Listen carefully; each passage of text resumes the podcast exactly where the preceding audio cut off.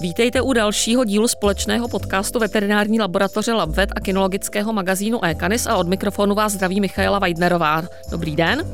A mým dnešním hostem je paní doktorka Hanna Prauzová z veterinární laboratoře LabVet. Dobrý den. Dobrý den. A my si tentokrát budeme povídat o kožních problémech u psů.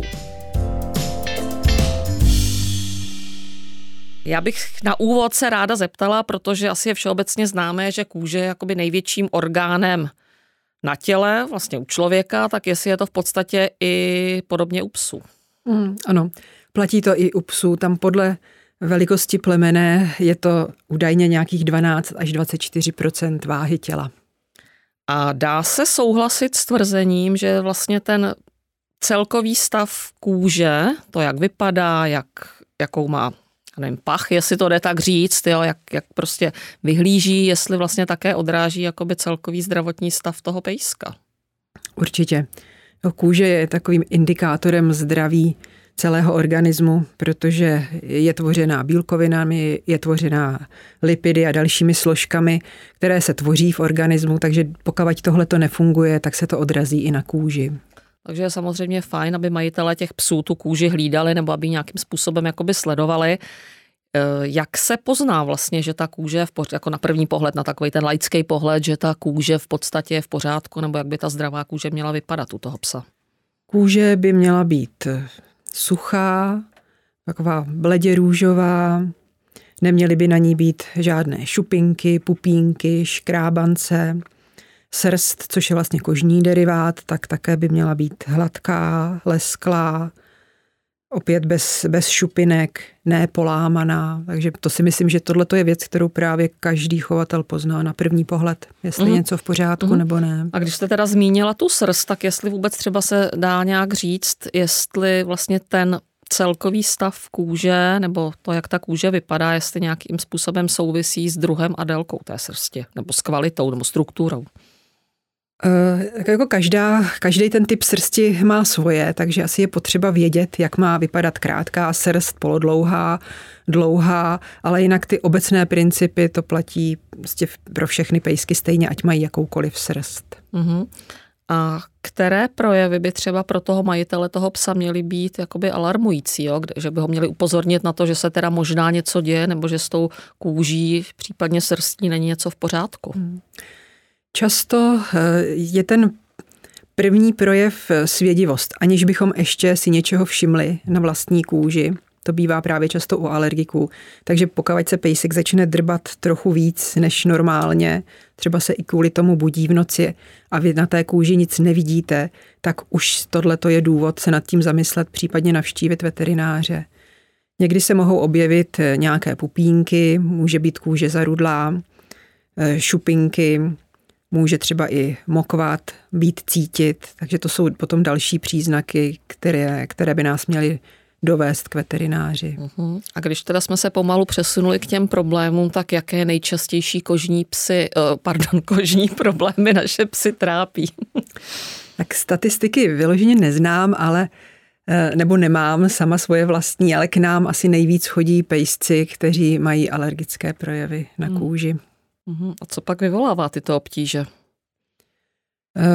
alergie jsou vyvolány buď to potravou, což je teda poměrně menší procento psů, říká se tak 5 až 10 je alergických na potravu, a jinak většina teda psů, když je alergických, tak je alergické na zevní alergeny, což mm. jsou zase v největší míře to jsou roztoči a potom v různé míře pily. Mohou to být třeba i vlastní bakterie nebo kvasinky, co jsou na kůži. Mohou to být spory, plísní a podobně. No třeba klíšťata nebo prostě takovýhle tak to ten není, hmyz eh, obtížný. Eh, je, ano, vlastně to, to klíště, když stříkne ty své sliny do rány, tak ty taky vyvolají jako jenom místní alergickou reakci. Ale blecha, blecha to je velký spouštěč alergií. Jo, mm. jsou, jsou pejsci, kteří mohou být zablešení a vy to na nich nepoznáte, kromě mm. toho, že z nich odpadají blechy. Ale pak jsou pejsci, kteří stačí pár blech, aby přeběhlo a oni se začnou drbat. A i když třeba ty blechy zničíte, pejsek už je nemá, tak stejně ta alergie je rozjetá a on prostě pokračuje. Mm-hmm.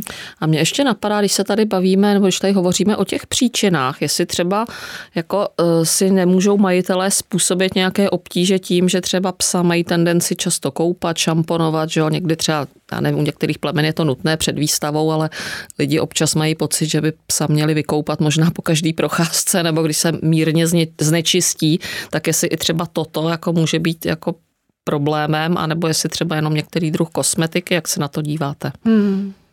Tak obecně se říká, že když pejsci nemají problémy, tak by se neměli koupat, že kůže má i samočistící schopnosti a musí být chráněna nějakou vrstvou tuku, aby na, právě třeba ty pily nepronikaly přes kožní bariéru mm-hmm. k strukturám imunitního systému, který je těsně pod pokožkou. Takže jestli tohle je vyloženě vyvolávací příčina alergií, to si myslím, že ne. Ten pejsek k tomu musí mít nějaké vlohy. Ale tím, že majitel často koupe a odstraňuje tu ochranou vrstvu na kůži, aniž by třeba používal šampóny nebo nějaké balzámy, které ji budou obnovovat, tak tím, že tuto vrstvu odstraní, tak mm. ty alergie můžou, může jim jít na vstříc. Může tomu jít naproti, jo, ale, Ale asi jako vlastní příčina to není, protože většinou se hovoří o tom, že se jedná o nějaké genetické predispozice, mm. jednak v imunitním systému, který reaguje přehnaně, nadměrně a jednak i v tom složení kůže. Mm.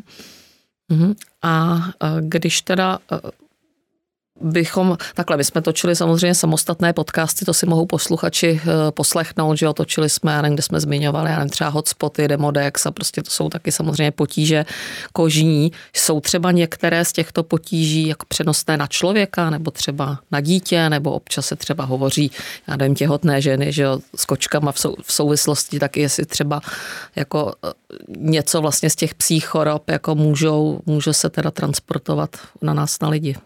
Přenosné jsou infekční příčiny kožních potíží, původci, což je především, jsou to plísně kožní, takzvaná dermatofita, mikrosporum nebo trichofyton. Tam je člověk i normálně hostitelem, takže to je opravdu, tady je potřeba dát pozor, hlavně u osob, které jsou z nějakého důvodu oslabené, což jsou třeba děti, hodně staří lidé nebo lidé, kteří podstupují nějakou imunosupresní léčbu, tak ty jsou potom náchylnější k infekci plísní.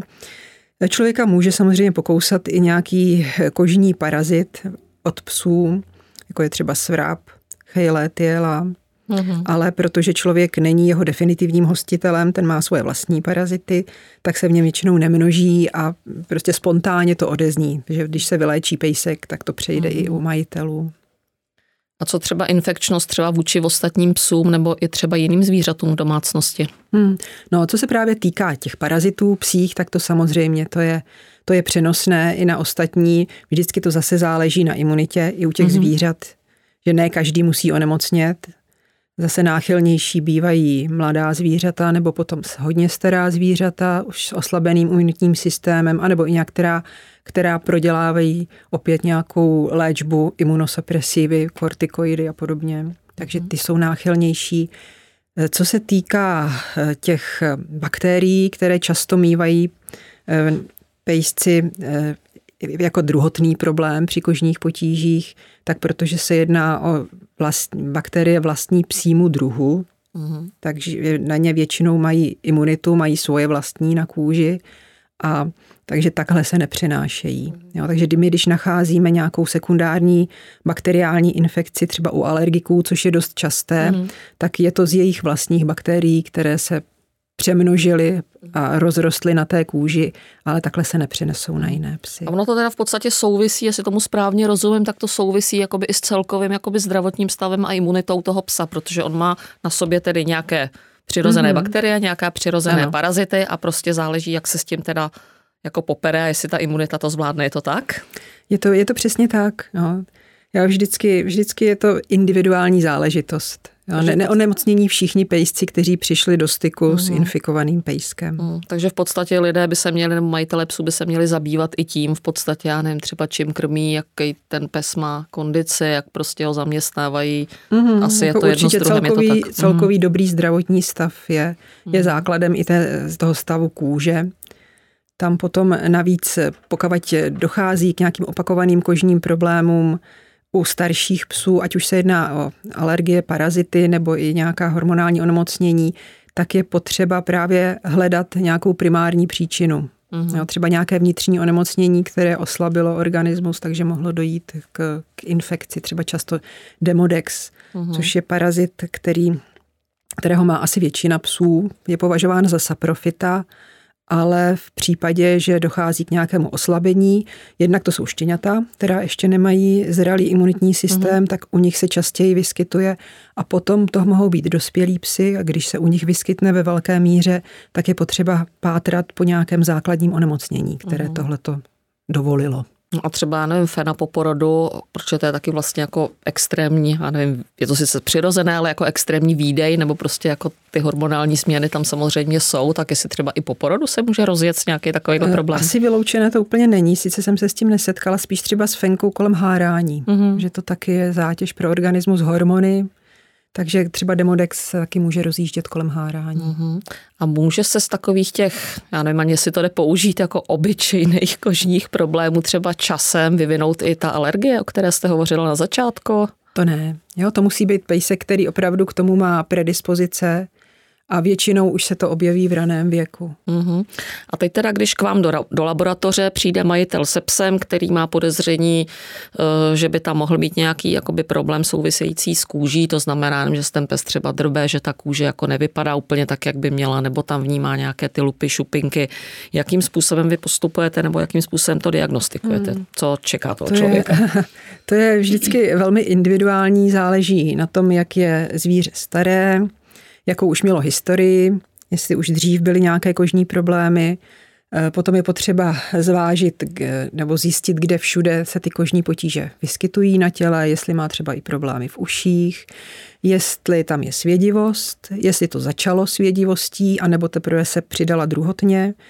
Eh, je potřeba posoudit, jak přímo ty změny vypadají, jestli tam je podezření na nějakou druhotnou infekci. A podle toho potom děláme, jsou možné kožní stěry, je možné vyšetření krve, které nás potom navede na nějaké základní onemocnění, což může být třeba i snížená funkce štítné žlázy, snížená funkce nadledvinek nebo naopak zvýšená funkce nadledvinek, mm-hmm. cukrovka, onemocnění jater, slinivky, všechno tohle to se může projevit na té kůži. Mm-hmm. Takže je asi dobré udělat i to vyšetření krve základní. Mm-hmm. A pokud se chceme propracovat k diagnoze alergie, tak to je vlastně vylučovací metodou, kdy všechno tohle vyloučíme a i když pejsek třeba už je zaléčený antibiotiky, nejsou tam žádné infekce a stále se drbe, tak potom můžeme říct, že se jedná o alergii. A já vím, že provádíte i třeba kožní seškraby mm-hmm. a možná, když by si někdo vlastně slyšel tehle ten výraz, tak ono to zní jako strašně. Jo? Takže co si před, pod tím, jako jestli byste to mohla popsat, jako přiblížit člověku neznalýmu, co si v podstatě pod tímhletím představit, co tam s tím sem budete provádět. Mně se majitelé často vyděsí, když no, jdu no, na, právě, nastoupím no. na pejska se skalpelem, ale to je seškrab povrchové vrstvy epidermis, děláme to tupou stranou skalpelu a vlastně se škrábneme opravdu jenom do takového, říká se tomu první kapilární krvácení, vypadá to jako silniční lišej. Mm-hmm, trošku, trošku mhm. odřeme mm-hmm. kůži. Hmm, takže, no, když, takže když uslyší majitele skalpel, prosím, tak jako se nemají děsit, je to tak? Ne, ne, ne, no. A navíc teda, když to svědí pejsky, tak oni jsou často velice rádi, že je takhle drbeme. Oni to mají doma zakázaný se drbat. A já je aspoň podrbu. Super. A jak se řeší tyto problémy? Já vím, že to je jako široká problematika, že to asi nejde je, úplně no, tady. Jako dermatologie je jako velice tlustá učebnice, která mm-hmm. zahrnuje v podstatě od parazitologie přes interní nemoci, endokrin endokrinologii až třeba i po onkologii, takže je toho, je toho hodně. Že když jsou infekce, tak se dávají třeba protiparazitární léky, když tam jsou paraziti. Když je tam sekundární bakteriální infekce, tak se nasazují antibiotika lokálně nebo i celkově podle toho, jaký je rozsah na těle. Na plísně se používají mykotika, antimykotika, buď to lokálně zase v koupelích, mastích, nebo mm. i perorálně k užívání. No a pak, když jsou ty základní problémy, tak se léčí cukrovka, léčí mm. se játra, při snížené funkci štítné žlázy se substituují hormony, mm-hmm. při Cushingově chorobě se dávají léky. Mm-hmm. Takže ona ani ta délka té léčby nelze odhadnout, předpokládám, že to asi nejde říct vlastně. Jak když to je, no přesně tak, pokud se jedná o eh, jenom nějaký to parazitární infekci, u, navíc ještě u štěňat, tak eh, tam většinou stačí přeléčit jedny, dvě dávky a je to dobré, ale mm-hmm. pokud se jedná o alergiky, tak se jedná o celoživotní léčbu. Stejně tak, když to jsou všechny ty hormonální nebo vnitřní problémy, tak je potřeba celoživotní management toho onemocnění. Mm-hmm. To je jako u lidí, to je vlastně podobné.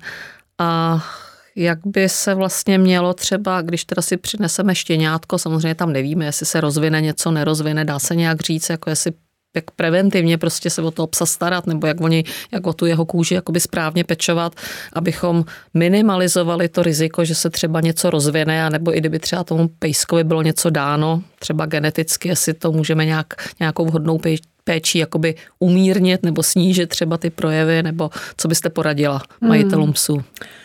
Tady v tom asi my veterináři máme trochu deficit znalostí, ale myslím si, že by bylo dobré Eh, vědět, jaký typ srsti má pejsek a když tak se obrátit opravdu na odborníky o péči o srst, mm-hmm.